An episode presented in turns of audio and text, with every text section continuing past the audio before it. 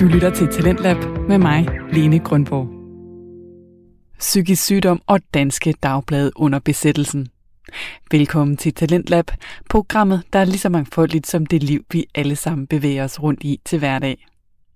Og i dag der skal vi høre podcasten Kompleks, hvor verden Bjarke han sætter ord på livet med psykisk sygdom. Det alt overskyggende er stadigvæk, at det, det ligesom handler om, det er, at, at jeg skal ligesom få det bedre, end jeg har det nu, for at jeg kan nogle af de her ting. Og det er det, jeg arbejder på dag ud, dag ind. Det svære er så bare, at det meste af tiden har jeg ikke rigtig nogen fornemmelse for, hvad der ligesom kan gavne mig, udover at jeg ved, at jeg har godt af at have noget fast struktur og en fast hverdag. Men det er jo lettere sagt end gjort, når man også kan mærke, at, at, at have noget på programmet hver dag blev for meget. Sagde altså her Bjarke fra podcasten Kompleks, hvor han i dagens afsnit taler med Anja Vedelsby fra den landstækkende kampagne En af os.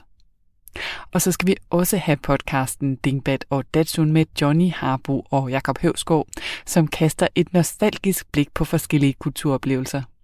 Denne gang blandt andet bogen Sidste Nyt fra Berlin. Og så sender de hende til Polen Ja. I august 39. Ja. Og da hun så har været der, og hun mm. tuller rundt i Polen, og Ja. der sker ikke rigtig noget, og hun Nej. ved ikke lige, hvad hun skal skrive om, så kører hun langs den tysk-polske grænse øh, den 28. august Nej. 39, Nej. og kommer forbi et sted, hvor der er en masse præsendinger. Ja. Der er nogle præsendinger Og så mens hun kører, Ja. Ja. så blæser det op, og præsendingerne, de, de flapper op, Ej. og indenunder, der står der bare kampvogn. Grups. Og så hun tænker hun, hvorfor, hvorfor, hvorfor står der kampvogn ved den tysk-polske grænse? Det tror jeg måske Ja. lige, jeg bliver nødt til at skrive hjem om. Mm. så tre dage inden, Nej. at, hvad Ja. hedder det, Der øh, har hun faktisk skubbet. der har hun skubbet. Du lytter til Talentlab med mig, Lene Grønborg. Udover de her to podcasts, så har jeg også samlet en række podcast-anbefalinger til dig her i dag. Og denne gang, der skal det altså være podcast, der formidler til børn, som vi skal tale om. Det kommer jeg alt sammen ind på i anden time af programmet. For først, der skal vi have podcasten Kompleks med Verden Bjarke. Han står i en slags afklaringsfase i forhold til de psykiske problemer, som han selv kæmper med. Og jeg er simpelthen så ekstremt imponeret over, hvordan han formår at vende den her krise til at skabe en podcast, som andre også kan få noget ud af. Og på den måde så er han selv med til at afmystificere livet med psykisk sygdom.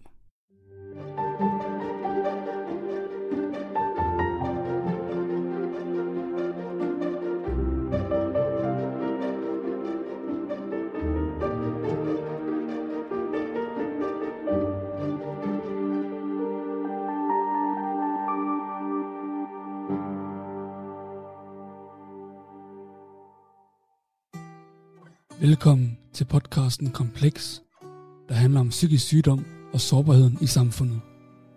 Mit navn er Bjarke, og jeg er som altid jeres vært.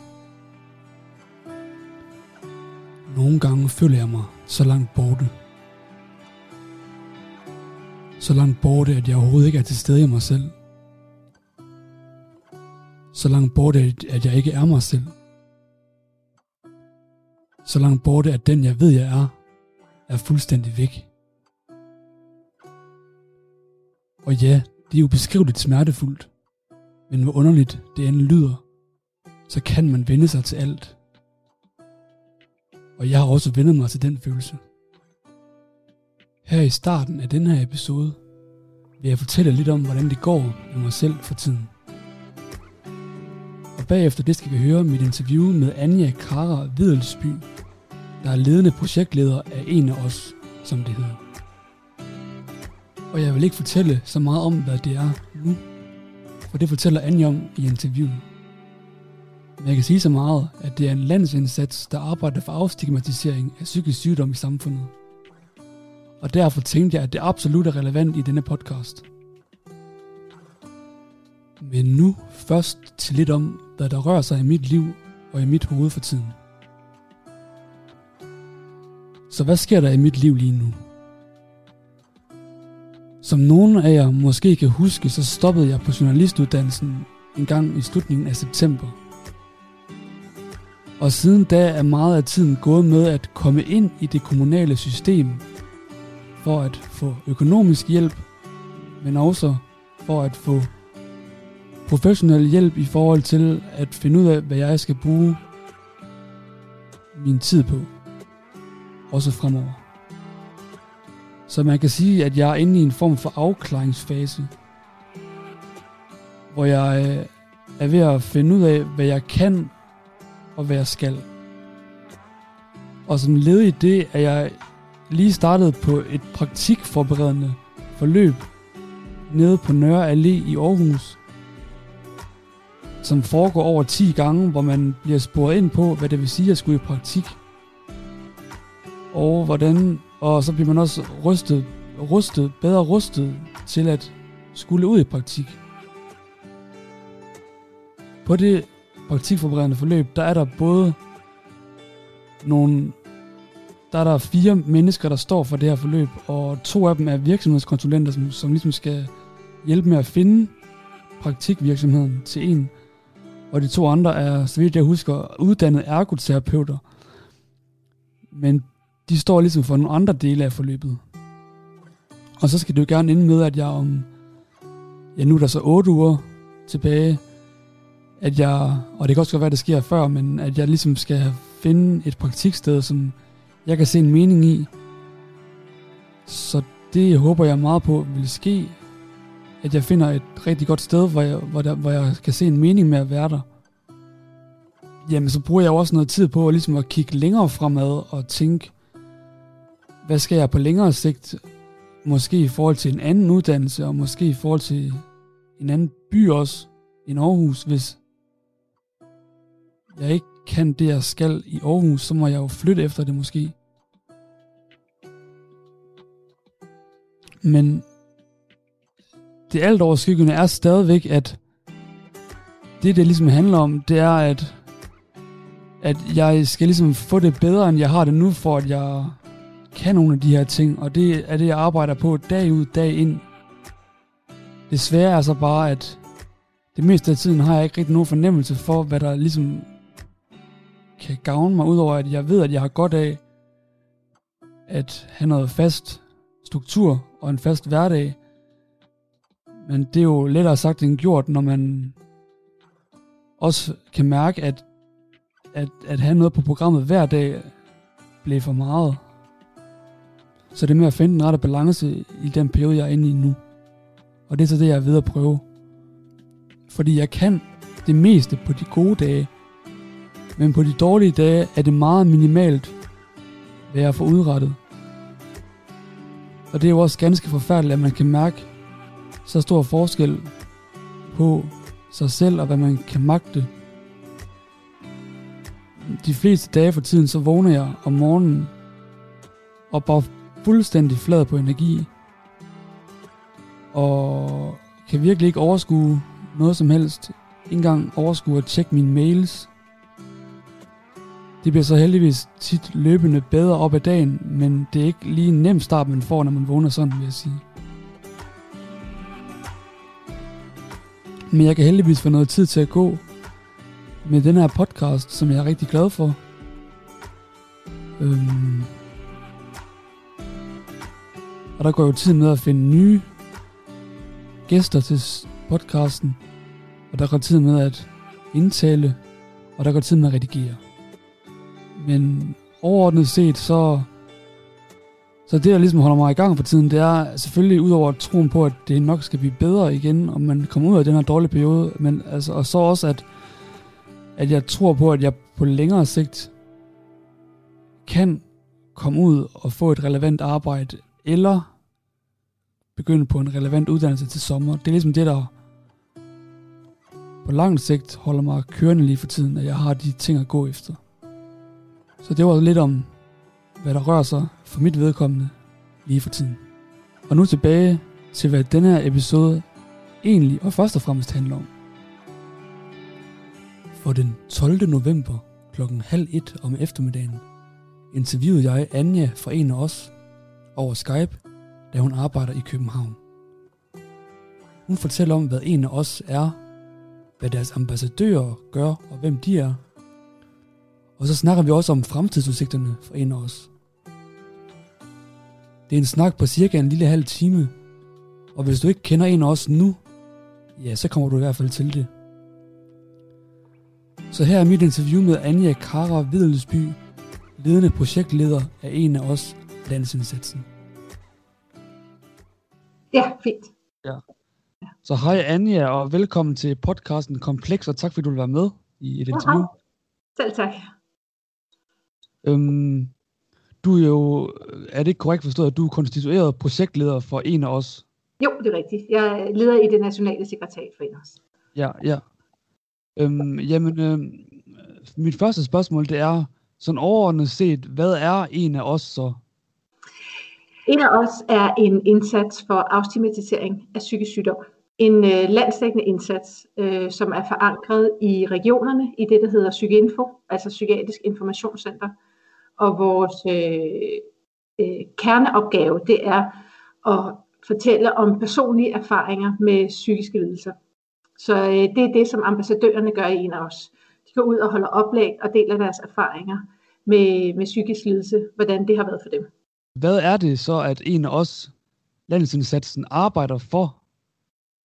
Jamen, vi arbejder for at nedbryde tabuer og fordomme om psykisk øh, sygdom. Og det gør vi ved, altså som jeg sagde, at, øh, at det er den personlige kontakt. Fordi det er det, man ved fra forskningen, at det er det, der gør en forskel. At personer, som selv har oplevet øh, psykisk sygdom, de går ud og fortæller deres personlige historier. Og når de gør det øh, på en målrettet måde, de, det skal siges, at alle sammen øh, får øh, formidlingstræning, så, øh, så i og med, at de med deres historier ikke lever op til de fordomme, man måtte have om, hvordan man er, når man har en psykisk sygdom, så øh, kommer de til at nedbryde de fordomme. Det er sådan meget øh, enkelt sagt, øh, hvad mekanismen er i afstigmatiseringsarbejdet. Ja, og jeg, jeg har også, siden at jeg fik at vide, at jeg havde en psykisk diagnose, der har jeg også altid selv arbejdet for at, at forsøge i hvert fald at være med til at, at afmystificere det her psykisk sygdom øh, så bredt som muligt. Øh.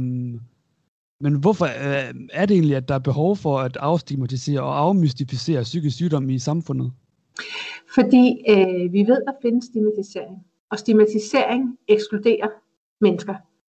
Øh, det gør, at man øh, ikke man bliver ekskluderet fra sociale sammenhænge og fra uddannelse og arbejdsliv, og, øh, og det får meget store konsekvenser for den enkelte. Øhm, så altså vores vision lyder, at vi skal fremme inklusion og bekæmpe diskrimination forbundet med psykisk sygdom. Øh, fordi at det sådan helt grundlæggende er øh, urimeligt, at man skal diskrimineres og ekskluderes på baggrund af en psykisk sygdom. Øh, Øh, og især når er rigtig mange forestillinger om, hvad øh, psykisk sygdom er, og hvordan man kan være, når man har en psykisk sygdom, at de er øh, forkerte og forvrængede og ja, altså båret af, øh, af negative forestillinger, som ikke nødvendigvis har noget, nogen god bund i virkeligheden. Ja. Øhm, hvad består det sådan daglige arbejde i sekretariatet så af? Altså, hvad laver I sådan til dagligt? Man kan sige, at i sekretariatet, der vi, arbejder vi med netværk og udbygge netværk og øh, udvikle nye materialer inden for de fem indsatsområder, vi arbejder med. Det er øh, brugere og pårørende, altså personer, der selv har psykisk sygdom og deres pårørende, så det er arbejdsmarkedet, unge, personalet i sundheds- og socialsektorerne, og så den almene befolkning og medierne. Øhm, og så koordinerer vi arbejdet øh, nationalt, fordi vi jo som sagt har øh, en regional forankring i hver af de fem regioners psykinfoer. Ja. Øhm, og, øh, og rigtig mange andre ting. Vi har for eksempel lige i mandag tirsdag denne her uge afholdt tre webinarer, målrettet henholdsvis øh, ungeområdet, jobcenterområdet og socialpsykiatrien. Det har vi øh, stået for at være tovholder på, kan man sige. Ja, okay. Jamen, det skrev du også godt. Øh, eller jeg, jeg har skrevet en mail til dig her for nogle dage siden, hvor jeg også godt så, at, at du havde sådan en automatisk besked, hvor der stod, at, at der var det der, at de holdt det der webinar, eller hvad, hvad du kaldte det. Ja. Ja, øhm, du har nævnt de her psykinfoer, men sådan, hvordan er en os organiseret rundt omkring i, i Danmark? Jamen, der er vores øh, nationale sekretariat, og der sidder vi tre fuldtidsmedarbejdere og en øh, studentermedhjælp. og bag os er der øh, partnerskabet, som øh, består af øh, otte forskellige organisationer. Det er danske regioner og regionerne, det er Sundhedsstyrelsen, øh, det er Socialstyrelsen, Psykiatrifonden, Psykiatrinetværket, som består af 14 brugere og pårørende organisationer. Så er det Komiteen for Sundhedsoplysning, og, og så er vi så, så er der en regional koordinator i hver Psykinfo, som øh, står for det regionale arbejde, men tit så er det bredt mere ud i Psykinfo end bare lige på den regionale koordinator. Og det er så også i øh, Psykinfoerne, at ambassadørerne er organiseret. Så det er derfra, at, øh, at de, de ligesom har deres daglige kontakt. Det vil sige, at rigtig tit er det også fra det nationale sekretariat, de har kontakt, men det er, de er ligesom organisatorisk forankret i Psykinfo. Og så er det Psykinfo, der også står for øh, rigtig mange aktiviteter i deres region.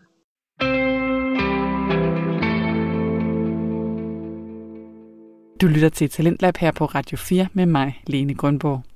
Og til nye lyttere skal jeg sige, at vi nu sammen lytter til podcasten Kompleks, hvor Verden Bjarke han er i samtale med Anja Vedelsby fra kampagnen En af os.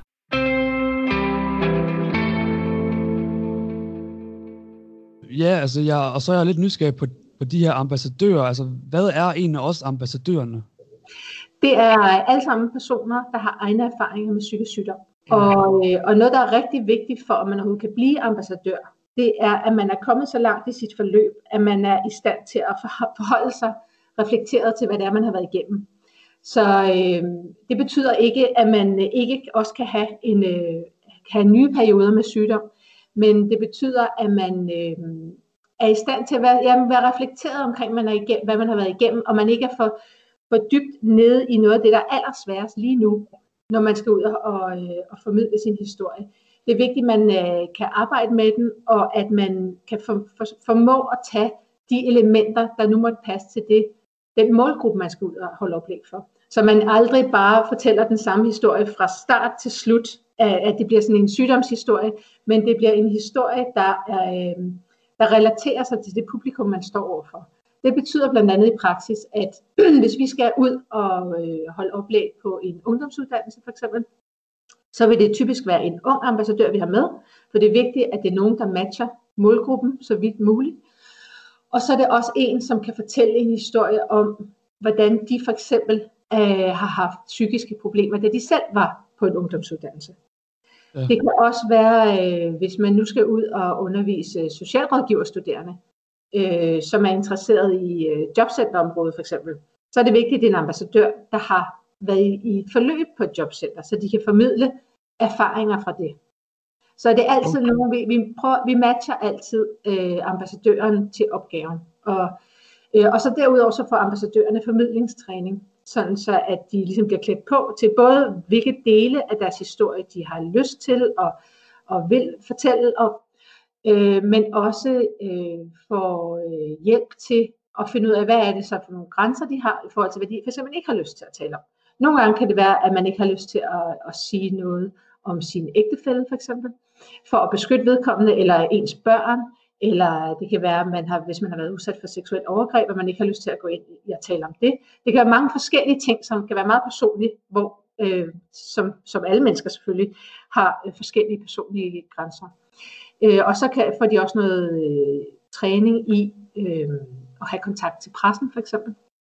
Ja. Det, det handler jo også i høj grad om, hvad ens grænser er. Det gør, der er også nogle ambassadører, der ikke har lyst til at have kontakt til pressen, og så er der andre, der trives rigtig godt med det. Så, så det, det, der er den store styrke i en af os, det er blandt andet, at, at der er et meget stort korps af ambassadører, som er meget forskellige. Ikke kun i forhold til diagnoser, men i forhold til livsomstændigheder øh, og erfaringer øh, ud over sygdommen. Ja. Øhm, så, og, og det er jo også noget, der ændrer sig undervejs. Fordi nu har vi været i gang i næsten 10 år, og, øh, og det er jo også 10 år i ambassadørernes liv. Plus der så også nu, der kommer nye til løbende, men der er også øh, ambassadører, som har været med næsten fra starten, som så har udviklet sig så meget, at de ikke længere føler, at det er så relevant for dem at være ambassadører længere. Øh, de udvikler sig videre fra, fra den øh, rolle, kan man sige. Så det, er, det korte svar er, at det er vidt forskellige mennesker. Ja, ja, ja. Øh, arbejde, altså er det, er det under fri, altså de frivillige, altså sådan ligesom frivilligt Ja. arbejde? Øh, der er ikke sådan noget. Ja, okay. Men nu sagde du det her med, at, at øh, hvis man, man måske kan man ikke kalde det et krav, men altså, altså alligevel, at det er lidt et krav, at dem, der er ambassadører, det er nogen, der ligesom har det godt nok til at kunne arbejde med og tale om deres problemer og sådan. Ja. Men så kan jeg også godt sidde og tænke, at hvis man, hvis man netop skal afstigmatisere og afmystificere psykisk sygdom, kunne det så ikke også være brugbart i nogle sammenhænge og for nogle målgrupper at have nogle ambassadører, som var, var, var langt nede, og som ligesom, jeg ved godt, at selvfølgelig kan der være grænser for, at nogen de har det så dårligt, at de simpelthen ikke kan, men altså, kunne det ikke også være brugbart i nogle sammenhænge, at man havde en ambassadør, som simpelthen bare stadigvæk var midt i problemerne? Jamen, der er mange, der har stadig alvorlige psykiske problemer. Men det er rigtig vigtigt, at når de går ud og øh, deler deres erfaringer, at de så har det godt nok på det tidspunkt, de gør det. Fordi ellers så ville det simpelthen ikke være etisk forsvarligt. Og, øh, og, og ikke, ja, det vil ikke være godt for den enkelte, fordi det skal selvfølgelig, selvfølgelig skal vi tænke på opgaven, at det er afstigmatisering, og, og vi vil nedbryde øh, fordomme og diskrimination og sådan noget. Men det skal jo ikke være på bekostning af ambassadørernes helbred. Kan man Nej, selvfølgelig ikke. Så, øh, så, de, så man skal altid selv, når man går ud som ambassadør, så skal man have det godt nok på det tidspunkt, man gør det. Det, det ikke har nye sygdomsperioder, som jeg også nævnte før. Ikke? Altså, at det kan gå op og ned, og det gør det for mange ambassadører. Det er ikke fordi, altså recovery er jo heller ikke en, en lineær øh, udviklingsproces. Øh, det kan gå frem og tilbage og rundt og hen og øh, alt muligt andet. Ikke? Så, øh, så det er også sådan, ambassadørerne oplever det. Men så er der nogen, der er kommet sig helt. Øh, det, det er meget forskelligt, hvor øh, folk er henne i den proces. Men jeg vil aldrig synes, at en, der havde det meget dårligt, skulle gå ud og holde oplæg for en af os.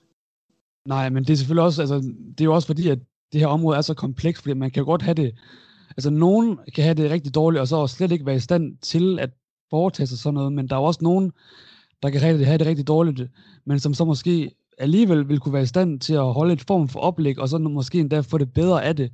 Altså det kan jeg i hvert fald kende for mig selv, at, at, at det gav mig noget i de perioder, hvor jeg havde det aller værst, ligesom at, at foretage mig noget, som jeg synes, der gav en større mening. Det er, det, der rammer du virkelig sømmet lige på, øh, hvad hedder det, hovedet på sømmet. Ja, ja. Øh, fordi at det er faktisk, og det kan vi faktisk se fra vores øh, undersøgelser blandt ambassadørerne, at det fremmer recovery at være ambassadør. Okay. Fordi det er noget, der er så meningsfuldt. Og, og som der tit er nogen, der har øh, skrevet i de undersøgelser, vi har lavet blandt ambassadørerne, at så alt det, jeg har været igennem, det har været til, det, har, det er til noget nytte nu, fordi det hjælper øh, på det her område. Så det i sig selv, at det ikke kun er noget negativt, det er svære og smertefuldt, man har været igennem, men at det faktisk kan bruges konstruktivt nu øh, til at fremme øh, mere åbenhed og, og større inklusion. Det, øh, det i sig selv er hele. Det er jeg slet ikke tvivl om.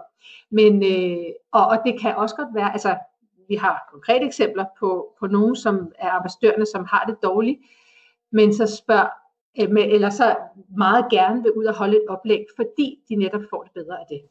Det er der Ja, rigtig nogen, der kan, men der er andre, hvor man risikerer, at de får det dårligere af det. Ja, det er Øh, rigtigt. så er det vigtigt, at vi kender ambassadørerne, øh, når Ja. vi sender nogen ud, og at vi har sikret os, at det, at det forsvarligt og konstruktivt, at de gør det. Fordi hvis ikke det er det, så udover at man kommer til at potentielt skade den person, øh, så risikerer man jo også at fremme fordomme. Fordi hvis det nu er en, som for eksempel øh, siger nogle mærkelige ting, fordi vedkommende måske er psykotisk, eller siger noget, som, som kommer til at fremme en fordom om, at mennesker med psykisk sygdom er mærkelige, for eksempel. Ja. Det kan man jo godt risikere, øh, hvis det er en person, der ikke har det godt nok til at holde oplæg. Så, øh, så kommer vi jo til at, at undergrave vores egen sag, kan man sige. Ja, fordi det er en svær balancegang i hvert fald. Ja. Ja. Og det er derfor, at forberedelse er så vigtig i vores arbejde. Du øh, har jo været inde på, at det overordnede mål, sådan, det er at afstigmatisere og afmystificere psykisk sygdom. Men har I sådan nogle mere konkrete mål, I sådan går efter til dagligt i forhold til, ja, det ved jeg ikke, øhm, noget mere konkret? Ja, altså vi har opstillet målsætninger inden for hver af de fem indsatsområder. Og det er en lang smør, hvis jeg lige skulle fyre det af. Men Ja, altså, ja. det, vi arbejder for, det er jo at fremme åbenhed og inklusion. Og så øh, i forhold til fagpersoner, som øh, møder mennesker med psykiske øh, lidelser i deres arbejde, så er, kan man sige, at den primære målsætning der, det er at øge refleksion over kultur og sprog. Fordi den måde, man taler om sine om de brugere eller patienter, eller hvad nu, hvad, borgere, hvad, hvad, hvad man kalder de mennesker, man møder i sit arbejde, det betyder noget. Det betyder noget for, hvordan man møder folk, og det betyder også, altså det betyder noget for, hvordan man taler til de enkelte mennesker, men det betyder også noget, hvordan man taler internt i medarbejdergruppen. Fordi at der kan, øh, der kan både en negativ kultur, hvor man, øh, man øh, måske taler på en måde, der, øh, hvor man øh, ikke har noget håb for, at, at de mennesker kan få det bedre. Det, øh, selvom man ikke siger det videre, så får det en betydning. Altså selvom man tror, at man kan holde det, det skal være lidt skylderumsnak. Altså nogle gange kan man helt klart godt have behov for at få, lu- få øh, luft, kan man sige, og frustrationer ud i et lukket rum. Men man skal have, være meget opmærksom på balancen. At øh, man ikke internt i personalegruppen taler meget negativt om patienter for eksempel, og så går ud og møder patienter, og så tror, at det kan man lægge bag sig. Fordi på en eller anden måde, så har det en betydning. Jamen, jeg har inde på jeres hjemmeside, der kunne jeg læse, at, at der i hvert fald står derinde, at, at det en af os løber ind til 2021, men altså sådan, hvor længe fortsætter indsatsen en af os? Øh, er det indtil videre til 21, eller er det længere end det? Lige nu så afventer vi øh, resultater af forhandlinger, som foregår lige nu øh, på Christiansborg. Okay, Øh, så det mere eller mindre når som helst, vi får svar på det. Og det bliver et svar på, og hvorvidt vi skal fortsætte efter 31. marts 2021, som er der, vi har nationale midler til indtil videre. Ja. Men hvis nu det viser sig, at vi ikke får midler, det, hvilket vi selvfølgelig håber, vi gør, men hvis Ja. vi ikke får det, så vil det uanset hvad fortsætte ude i psykiatriforerne, ude i de fem regioner. Så Ja. ja. ambassadørarbejdet vil fortsætte, og de øh, regionale og lokale aktiviteter. okay. Det lyder da godt. Ja.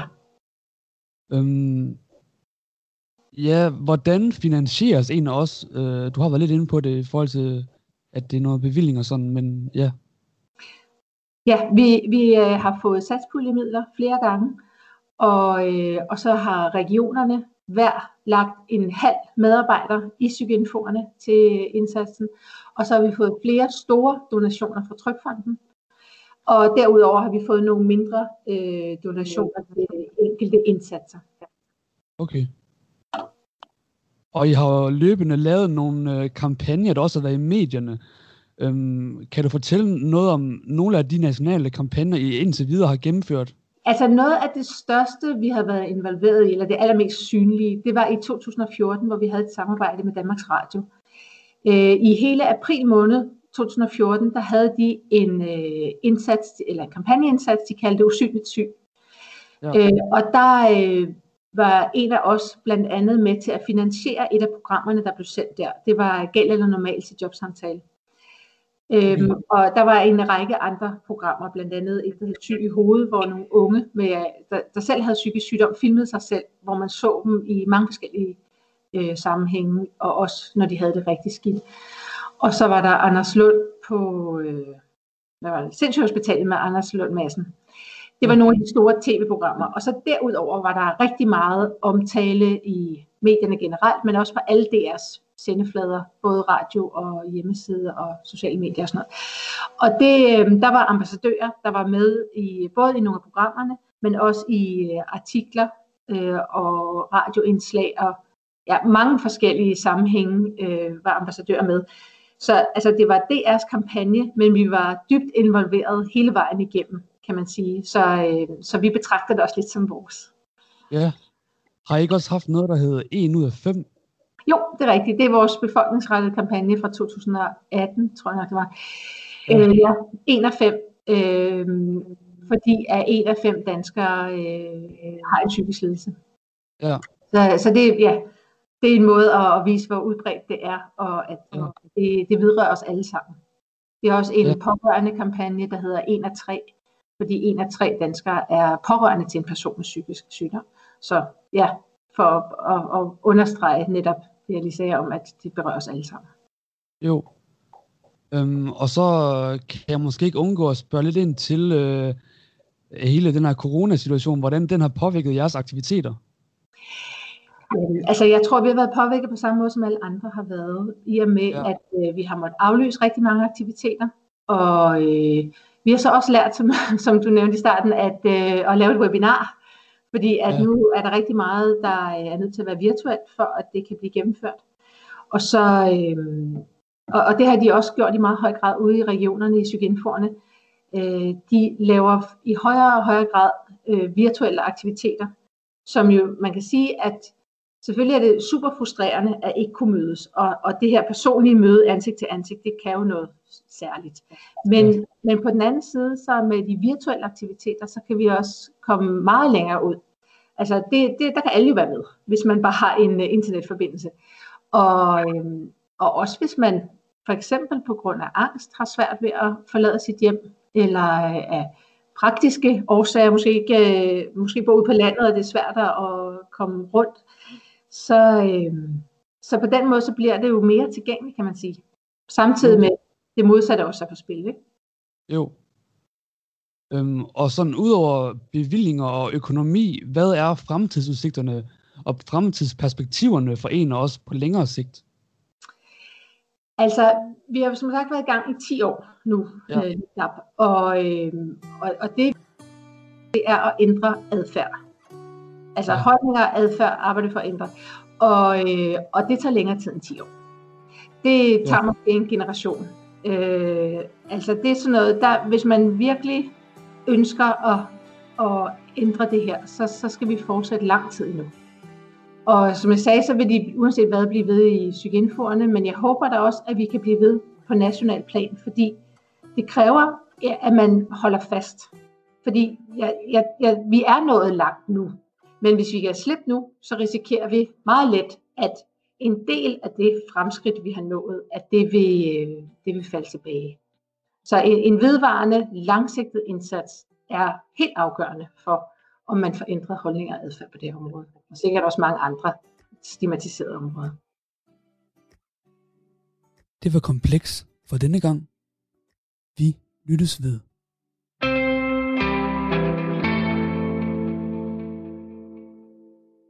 Det var podcasten Kompleks, hvor Verden Bjarke han her var i samtale med Anja Vedelsby fra kampagnen En af os.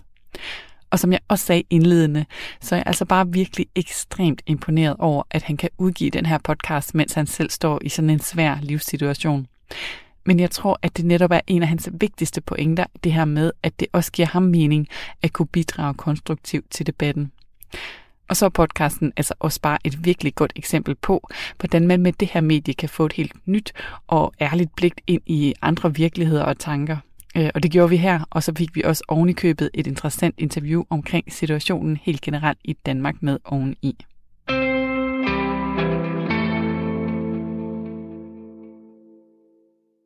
Vi skal videre til næste podcast, som er Dingbat og Datsun med værterne Johnny Harbo og Jakob Høvsgaard. Jeg har selv haft fornøjelsen af at møde både Johnny og Jakob her på radioen, da vi sidst havde vores helt store kursus for alle deltagere i Talentlab. Og øh, de er simpelthen bare rigtig godt selskab, det kan man også høre. Og især når de øser ud af deres viden om og interesse for kulturoplevelser eller dykker helt ned i nostalgien. Og i dag der skiftes de igen til at komme med gode anbefalinger, og vi skal forbi både Morgendagens Bil, halvbagte superhelte, Tarantino-film og en bog om danske dagblade under 2. verdenskrig. Det bliver både spændende og lærerigt.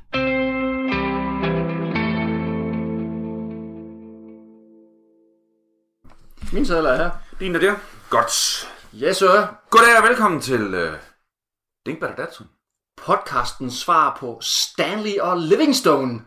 Oh, I presume. Yes, sir. Dr. Livingstone, I presume. Det er der, altså det skal man sige, når man har vandret i 40.000 uger igennem en jungle. Lige præcis. Og så møder man Og så møder man, Ja. og, og man har fundet ham. etikette. Det er lækkert. Ja, det er dejligt. Altså, de der britter med stiff up på lip. Ja. I det 19. århundrede, som bare var for cool. Ja. Øh, og havde en, en, en hel række af bærere med sig. Ja, altså man kan jo sige, at Dr. Livingstone, han var jo den eneste hvide mand i Miles omkreds. Ja. Og han havde, var kun omgivet af afrikanske bager. Bærere? Afrikanske bager. ja, Bærere. jeg laver lidt dej her. Ja. ja. Øhm, Og det, er, og det er jo den her situation med, at uh, David hedder han, uh, Livingstone, han har krydset Afrika ja. fra nord til syd ja. og øst til vest, for ligesom at være opdagelsesrejsende, og mm. har været væk i fem år. Ja. Og så bliver Stanley sendt ud, som er en journalist. Han bliver sendt ud fra England og skal finde ham. Ja. Og så siger han, Dr. Livingstone, I presume. Can I join your club? Præcis. Ja, ah, men det er, prøve at høre, og, og, og hvor mange situationer i verdenshistorien, hvor der så langt om længe sker det, man har ventet på længe, Ja. har man så noget fedt at sige? Folk de glemmer tit at, Ja. at få sagt det. Lige fedt. præcis. Ja, Ja. det er, ja, men det er rigtigt. Vi er, øh, Lige præcis. Øh, lidt, lidt alder, der min gode ven TB, han møder Messi Ja. ja. i lufthavnen i Barcelona. Og han tænker på, hvad skal han sige til ham, når han går op til ham? Og han ender med at sige, Hello, herr Messi. hallo. Som han aldrig har hørt før. Nej, Hallo. præcis. Ej, sejt, har han mødt ham? Ja, det har han faktisk. Øh, hvad hedder det? Ja, det var bedre, Der- han, der- bedre end han har sagt et eller andet med, at du, du er mindre, end jeg regnede med. Ja, lige, ja. Der er en sjov ting Ja. med, med Dr. Livingstone. Ja. Det var, at først så var han jo han er læge mm. og missionær, og ja. rejste rundt i Afrika for at missionere. Ja. Det lykkedes ham at omvende en afrikaner. Okay. En høvding Okay da. fik, fik han kristnet. Ja. Og så da han vendte tilbage til ham seks måneder efter, så ham der høvding, så sagde han, "Øh, det er fint nok det der kristen halløj der, men øh, jeg vil he- hellere have mange koner. Ja. Så jeg dropper det igen.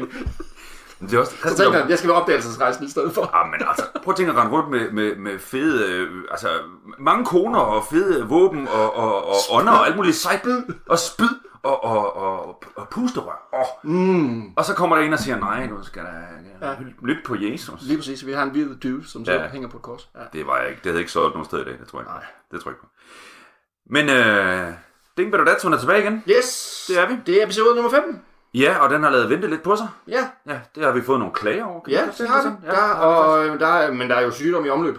Det er der faktisk. Øh, ja, jeg har ikke været i karantæne, men det har været tæt på. Ja. Ja. Der er også derfor, du lød en lille smule skruk. Ja, er lidt skruk. Ja.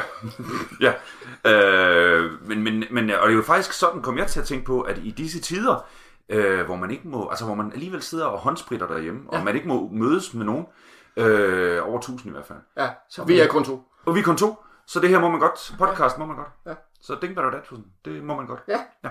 Det er, vi, Det, øh, det kan være, det er at coronavirus, der gør, at vi bryder igennem nu. Fordi alle folk skal sidde derhjemme og lytte. ja, ja, øh, nu har jeg lyttet på alt, hvad der overhovedet er. Hvad er det der for noget? Ding, hvad, det tager vi. Ja. Fuck, de er dumme. Nå. Øh, men vi har jo som sædvanligt øh, to små gule sædler. Øh, tre ord på din sædel, og tre ord på min sædel. Ja. Ja. Øh, vil du ikke starte? Det vil jeg. Jeg har skrevet Tucker, og så har jeg skrevet Apex. Apex. Apex. Tucker Apex. Det Ligesom, lyder som ligesom, et, ligesom, ligesom i Apex Predator eller sådan Ja. noget. Ja. ja. umiddelbart lyder som et træningsinstrument. Det er ikke et træningsinstrument. Nå. Mm. Det er øh, øh, ligesom en forlængelse af hele den her snak, vi havde sidste gang mm. om øh, Le Mans 66. Ja. Og alle de her biler, som både kunne det ene og det andet. Åh, oh, ja, det er dejligt. Mm. Så så jeg en øh, dokumentar på øh, Netflix, som hed Apex, og som handler om hyperbiler. Hyperbil. Det er, det, er, det, det er det nye sort. Ej, Altså, det er sådan noget, øh, Ferrari, de, er, de laver en, der hedder La Ferrari, og McLaren laver en, og no. Koenigsegg laver en, og så videre, så videre. Og hyperbiler, det er, som de siger, det er fremtidens bil Ja. i dag. altså Königsegg er, er det, det sejeste navn Ja, til en bil ja. overhovedet. Ja, og så i den der dokumentar, der følger man ham der, øh, altså ham der ejeren, der, han, ja. ham svenskeren, der hedder Christian von Koenigsegg. og, han er bare mega cool, altså, og har opkøbt en eller anden øh, øh, militærbase Ja. ja. i øh, Sverige, eller sådan en lufthavnsting, Ja, ja. hvor han ja. afprøver de der hyperbiler der. Jamen, det... Og, og, og, det, og, og det der er kendetegn for de der hyperbiler, det er, at, at de, er, de bliver bygget til gadebrug, og så har de plus 1000 hestekræfter. Ja. Ikke? Og, og faktisk lige, lige i forgårs, der, var, der, der lancerede de en med, med 16 eller 1700 hestekræfter. Øh, Ja. ja. Kø, Königsegg. Altså, jeg er lidt i tvivl om min øh, Peugeot 206, hvad den har af hestekræfter, men jeg tænker ikke, det er... Det, er- jeg tænker, det er første gang, du har sagt ordet hestekræfter. Det tror jeg faktisk også er første gang, jeg har sagt. Ja, jeg kan godt sige andre fede ord. Nej, Ja. øh, det lyder da helt vildt. Det lyder helt Og, vildt. og hvad gik det så ud på det der... Det gik simpelthen bare ud på, at øh, de der, øh, de der, alle de der forskellige pro- pro- producenter, de har sådan en had-kærlighedsforhold til hinanden. Mm. Altså, de øh, ser op til hinanden, og så konkurrerer de med hinanden om, øh, hvem kan lave den hurtigste øh, af de her hyperbiler, som kan køre hurtigst nede på Nürburgringen. Ja. Og, og la la la la. Møder, møder hinanden til, til messer, og, og, og kigger på hinandens design, og, og så videre. Og, og de kan jo selv råbe. Altså, Det er vildt. Altså, øh, ham, Koenigsegg, han laver jo biler, som kun koster fra 10 millioner opad. Ja. Og, og, og de bliver solgt inden de er produceret. Ja. Fordi de der super rige, de siger jamen jeg skal have den. Ja, den, er, den er, kan, kan fås i blå. Er præcis. Ja. okay. Og, så, og så handler det om det her med, at, at de, altså, de er jo, øh, de prøver på hele tiden på at skubbe grænserne. Ja. Så det er ikke, det er ikke sådan nogle hovski snovski folk eller sådan noget. Nej. De kigger på design, og de kigger på motorkraft, og de kigger på elmotor, og ja. hele tiden så skubber de bare sådan ingeniørkunsten. Ej, Og det er bare sådan, hvad skal man sige, sådan, øh, sådan helt klassisk, den der menneskelige tanke om, at hvorfor gør vi det her? Ja. Jamen, det er fordi, vi skal skubbe. Ja. Vi skal hele tiden skubbe ja. på Ja. og gøre det hele federe og federe og federe. Ja. Eller gøre det hele mere, øh, ja. Og jeg tænker også, at hvis de finder en eller anden god løsning på et eller andet, eller noget, der er fedt, så, så, ja. Ja. så driver det ligesom nedad Ja. i den almindelige produktion. Ja. Altså ham, der sidder og tegner Toyota Carina, ja. Ja. han, Åh, må jeg godt få vinger? Nej, Ja, ja, altså, præcis, præcis. Og så er det sjovt, at ham der Christian von Koenigsegg, han, han fortæller nemlig, at da han var 7 eller 8 år gammel, der så han nemlig en film, mm. som gjorde, at han var fuldstændig solgt med biler og motor og så videre. Ja. Og det var en norsk dukkefilm. El Tempo Gigante, ja. El Tempo Gigante, Ja, ikke? Og Bjergkøbing, altså, ja. altså, Bjergkøbing Grand Prix. Ja, selvfølgelig. Ej, Og altså, jeg sad også og så den, da jeg var 7-8 Ja. ja. år gammel der, og det var super fedt. Han, Ja. ja. han bygger den her bil, hvor han skifter gear med et dørhåndtag og alt det der. Ej, er det godt, mand. fedeste sekvens overhovedet, det der han gasser op vildt op på et tidspunkt, og asfalten lige ruller op. Og så laver sådan nogle små snakke. Ja, lige. Ja, det er så godt. Så fedt. Ja. Og, og Ludvig. Ja. Mm, oh, det gjorde ondt. Jeg troede ikke noget kunne gøre så ondt. ja, Jamen, man kan sige. Ja. det var det. Det er noget fedt.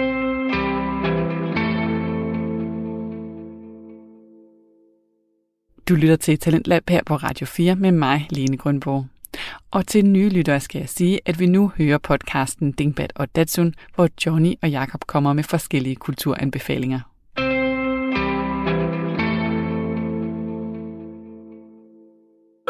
Og så, øh, og så når man har set sådan nogle ting på Netflix, så kommer alle de her forslag til. Ja. Hvis du kunne lide det her, så kan du garanteret også lide Ja. det her.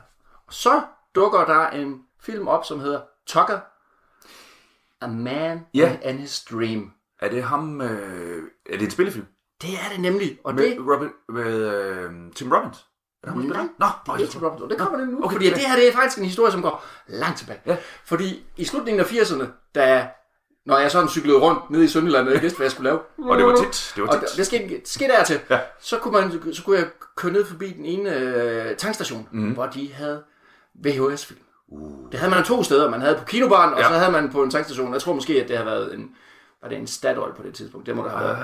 At, eller, Uno X. Ja. Nej, Nej, nej, for det var SO først, og så tror jeg, den blev det stedet. Nå, anyways. Ja. Og så, øh, og det var der inde på tankstationen, der var det jo sådan, at når man kom ind, så var det ham der mekanikeren, der havde det. Han kom lige ud og betjente en sådan, ude i den der. Stadigvæk. Ja, ja, det gjorde han. Damn, det er sådan, Ja, ja, han havde ikke en til at stå der og sådan noget. Og så, øh, så tror jeg måske, at de på et eller andet tidspunkt... Nå, men han kom ikke ud og tankede bilen. Nej, nej, Så har man set de nej, der nej, gamle nej. film, hvor det kommer... Jeg var på, jeg var på cykel. Ja, men det er nogle gange, der kommer de i de her gamle film, så kommer de ud, og så tanker de for det. jeg skulle ind og have noget ja. babuba-tygummi, eller, Jenka. eller, eller, Ja. eller, eller låne en film, eller Ja. så kom han selv ud. Mm. Og jeg tænker, at det har han været rimelig træt af, fordi ja. på et tidspunkt omkring 89, der får han nemlig installeret sådan en kæmpestor maskine, som hed, jeg tror den hed en Hollywood Express. Ja, Og det vil sige, at alle filmene, der stod derinde i det lille rum, det var, det var ikke VHS-filmene, der stod længere. Det var sådan nogle laminerede, ja. flade nogen, mm. og så skulle man skubbe dem ind i den der store ja. maskine, som lignede, som lignede et gigantisk køleskab nærmest. og taste en eller anden kode, der stod på, ja. og så kom VHS'en ud der. Ej, hvor fedt. Ja, det var simpelthen så sejt. Ja, så, så, så slap han jo for at betjene os, fordi så kunne vi bare lige knalde nogle mønter i det, og så køre hjem og se en eller anden dum film. Og, og, og det har bare været, og det var high-tech på det tidspunkt. Altså, Det- ja, det var- i Byllerup Borg. Det var jo super, altså, det var Hollywood Express. Ja, det okay, gik så ja. stærkt. Det var jo Ja. Men en af de film der, som, vi, som jeg ikke fik lånt dengang, fordi mm. dengang der lånte jeg Bloodsport og Ja. Delta Force og sådan noget. Igen. Igen, ja præcis. ja. Øh, det var nemlig- American Ninja. Ja, en American Ninja. Nå. Der var, det, var, det var den her Tucker. Og der var jo et billede af en gut i en tuxedo, og så en meget fremtidsagtig øh, looking bil lige ved siden af. Og jeg- den gad jeg rigtig godt at se. Okay. Men af en eller anden grund, så fik jeg den ikke set. Nej. Og så dukkede den op på Netflix lige da jeg havde set den her. Og så skulle jeg selvfølgelig se Tucker, A Man in a Stream. Og det er nemlig lige præcis en mand, som i... Han, det er jo sådan en sådan færdig beretning. Jo, næsten. Uh, ham der Preston Tucker, som var sådan en, uh, en amerikansk øh, iværksætter, ja. ingeniør, ja. opfinder, mekaniker, ja. gut-agtig, ja. som uh, blev født i starten af det 20. århundrede og mm. uh, kørt bil som 11-årig og arbejder alle mulige forskellige ja. steder, blandt andet som stikkerandreng på Cadillac og laver alt muligt, og, ja. og rygtet er, at han kan sælge hvad som helst. Ja. Og så øh, op igennem 30'erne, der, der, der finder han ud af, at øh, ah, det lugter sgu lidt af, at der vil komme krig på et eller andet tidspunkt. Kan vide, hvis jeg kan lave en, en bil, som er pansret, og som kan køre hurtigt. Hmm. Og det begynder han så at, at klytte lidt. Han har så et værksted i en lade, så, man, så begynder han at Altid en lade. Ja, ja, og så by- bygger han rundt derude, mm. og så får han faktisk bygget en eller anden bil, som er pansret, og som kan køre 160 km i timen, og som har sådan en, en glaskuppel på toppen, sådan en maskingeværred, ikke op, som kan dreje rundt, ja. og så videre. Ja. Og så, så foreslår han det til amerikanske militær, og så siger de, den er super fed, den her, men den kan køre alt for stærkt. Der er ikke, der er Der ikke kommer aldrig til at være krig, der kommer til at foregå så hurtigt. Præcis. Der er ikke, der er ikke andre af vores, øh, vores hvad hedder det, vehicles, der kan, der kan følge med det der. Så. Altså, det, det går slet ikke. Men den der idé med den der kuppel der, Ja. hmm, kan jeg vide, det kan være, må vi bruge den til nogle af vores bombefly? Ja. Ej, hvor fedt. Ja, ja, lige præcis. Så de, der, de der amerikanske bombefly, hvor de sidder i en eller anden kuppel ude bagved. Ja, så- the rear gunner. Ja, ja, rear gunner, præcis. Ja, ja. Det er sådan inspireret af ham her, Tucker der. Ej, hvor vildt. Anyways, i 48, så tænker han, jeg vil bygge the car of tomorrow, today. Ligesom de sagde i den der Apex. Ja. Og så tegner han den der Tucker Torpedo, som han kalder det. Som er, han prøver, han, revolution, eller han prøver på at revolutionere bilbranchen fuldstændig. Ja.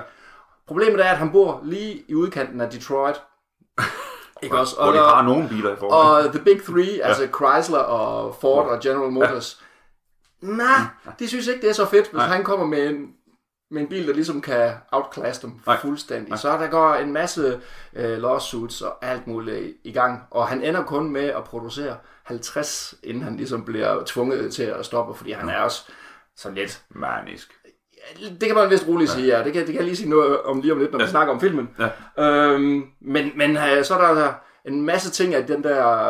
Øh, af de her idéer, han får den her Tucker Torpedo, som ligesom er glædet over i, Ja. hvad man bruger nu. Ja. For eksempel så foreslår han, øh, så foreslår han der i 48, kunne det ikke være smart, hvis der var sikkerhedsseler i alle biler? Ja, det, Det, okay. det, ja, det kunne ikke være smart, fordi så passer vi ligesom på dem, der sidder der. Og så, så siger de der repræsentanter fra Ford, og alt det der, de siger, jamen, øh, så signalerer, jo, signalerer vi jo, at det er farligt at køre bil. Ja, det er dårligt. Så det vil vi ikke. Det, det, det er skidt. Det er skidt. Det er jo ikke farligt at køre bil. Nej.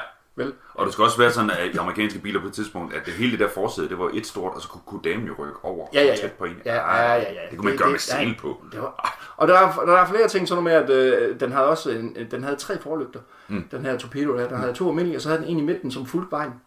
Så når man drejede på rettet, så fulgte lyset også. Ej, Det, og det ser man også i moderne biler nu her, at de ligesom kan dreje, forlysen kan dreje. Og der, var, der er flere ting, ja. som, hvor han ligesom har bare har tænkt fuldstændig ud af boksen. Uh, ja. Ja, Fedt. men, men apropos manisk, ja. altså den her spillefilm fra 88, det er med Jeff Bridges Jeff Bridges. i hovedrollen, ja. og, øh, og så er den instrueret af Francis Ford Coppola. Kæft. Ja, ja, ja. Ja. Produceret af George Lucas. Ja. Øhm, og, så, øhm, og så fordi den er i 48, så mm. har den sådan, øh, den, den har sådan et swing touch. Mm. Altså han render rundt og synger sådan noget, øh, sådan noget, sådan noget, du ved, du ved, sådan noget, hvad fanden hedder det, sådan noget, sådan noget swing jazz ja, ja, noget, det hele, det er sådan noget fi- fingerklip, sådan noget. Han er lidt manisk og lidt øh, chuhai-agtig. Og så, så, så filmen bærer også præg af, at den er, den er sådan lidt en, en kende fjols. Ikke? Så, så det der musik, det spiller en stor rolle i filmen, og hvad hedder han, øh, Coppola, han har En tidsbillede, altså... totalt tidsbillede, men altså, han, han bliver lige så manisk, som det der jazzmusik er, hvad hedder han, øh, Jeff Bridges der. Og så, og så er det bare, fyldt med super fede biler. Ja. Og, øh, og så lige den der 1948 stemning der, hvor øh, USA, de troede, vi kan alt i hele verden. Vi har, sm- vi har sm- smækket nazisterne. Ja. og alt er godt, og øh, pigerne de går i øh, plettede kjoler, mm. og, øh, mm. og så er der finger, finger, fingerknips og øh, øh, martini og, og, og, og tuxedos. Ja. Så det er sådan... Øh, Og hat. og hats. Mænd gik med hat. Man, ja. gik, man gik med hat. Så, ja. så den er sådan... Altså, man kan tydeligt se, at det er en 80'er-film. Mm. Men, men, det er også, men det er også bare et fedt billede af... Et totalt forskruet billede mm. af, af 40'erne, men mm. også bare på den der lidt... Øh, sådan lidt sådan... Altså, man bliver hen, henført. Ja. Altså, sådan, Og, og, der, og der er tit over de der, altså over den periode, også op i 50'erne, der er sådan en, en naivitet over, hvad man troede, man kunne. Præcis. Altså det der med, at øh, nu har jeg læst den der Bill Bryson, hvor han fortæller om sin, sin barndom. Ja. Altså nu snakker, nu snakker du om Video Express. Ja. Altså på et tidspunkt der havde de jo et supermarked i hans by, hvor man stillede varerne, efter de var blevet pakket, så stillede man dem på et bånd, og så kørte det ned i jorden, og så kørte det helt ud på parkeringspladsen, så man skulle ikke bære det. Wow. Problemet var bare, at det stod og rystede så meget, så han kunne ikke åbne sin sodavand i tre dage, fordi så eksploderede de. Det var men det var skide smart. det jo smart. Ja, og der var, et, der var en restaurant, hvor der var deres toiletsæde. Det blev, efter man havde siddet på det, så blev det kørt ind og kemisk renset, måske med uran, og så ud i et eller andet Ja, ja, ja, ja, ja, ja. en kræft i røven. Men det var det der med, at man troede, man kunne på Ja. et tidspunkt. Ja, ja det er fandme. Ja, ja, men altså, der var, og så opfandt man jo mikroovnen, og så opfandt Ja. man det og det og Ja. det. Og hvis vi kan det, så kan vi garanteret også det. Og Ja.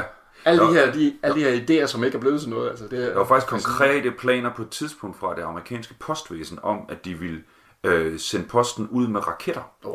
Så man ville skulle skyde raket, øh, raketter ud, der skulle lande i folks haver. Så kunne man sidde på postkontoret og bare ja. fyre lort ud.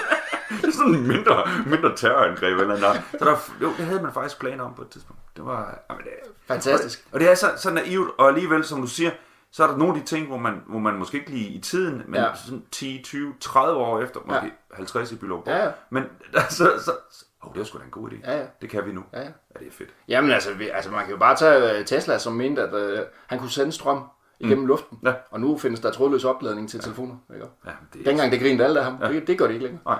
Det, og så er der et eller andet, synes jeg tit over de der opfindertyper, at, at de skal sgu være lidt maniske. Ja, ja. At, øh, og, og, no, og nogle af dem, øh, måske ikke lige ham, men altså, der er jo nogle af dem, de ender jo sådan lidt, lidt sørgeligt. Altså, og Ja, ja. et eller andet misforstået sted. Ja. Ja. En skov, i en lade. En lade Ja. ja. sted, hvor de står og skruer på et eller andet, som ja. kun de selv kan se fornuften. i, Ja, det er simpelthen... Ja. Ja. Nå.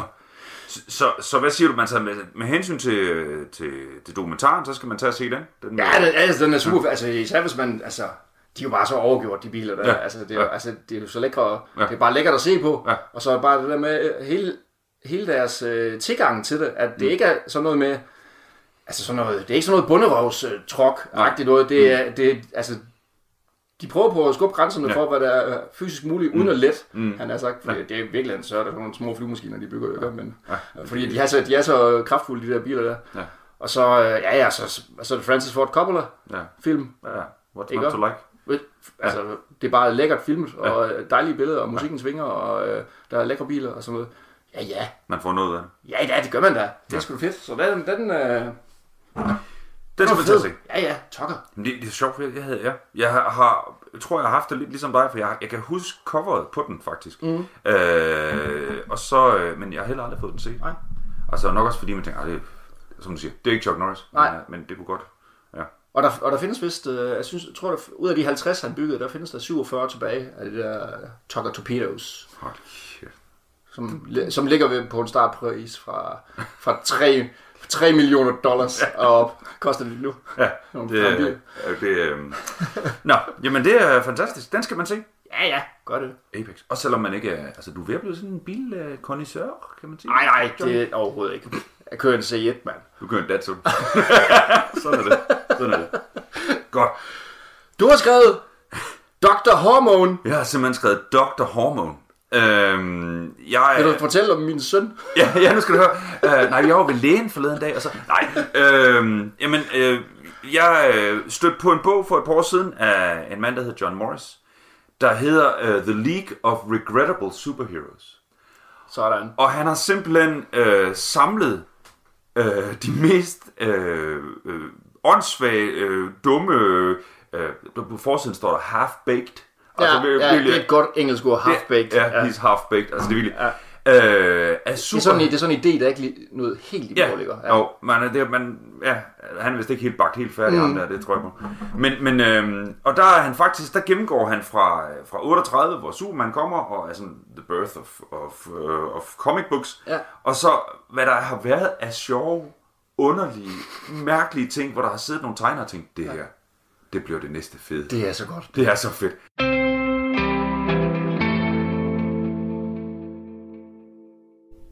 Jeg bliver nødt til at stoppe snakken mellem Johnny og Jakob her, fordi vi skal have en omgang nyheder.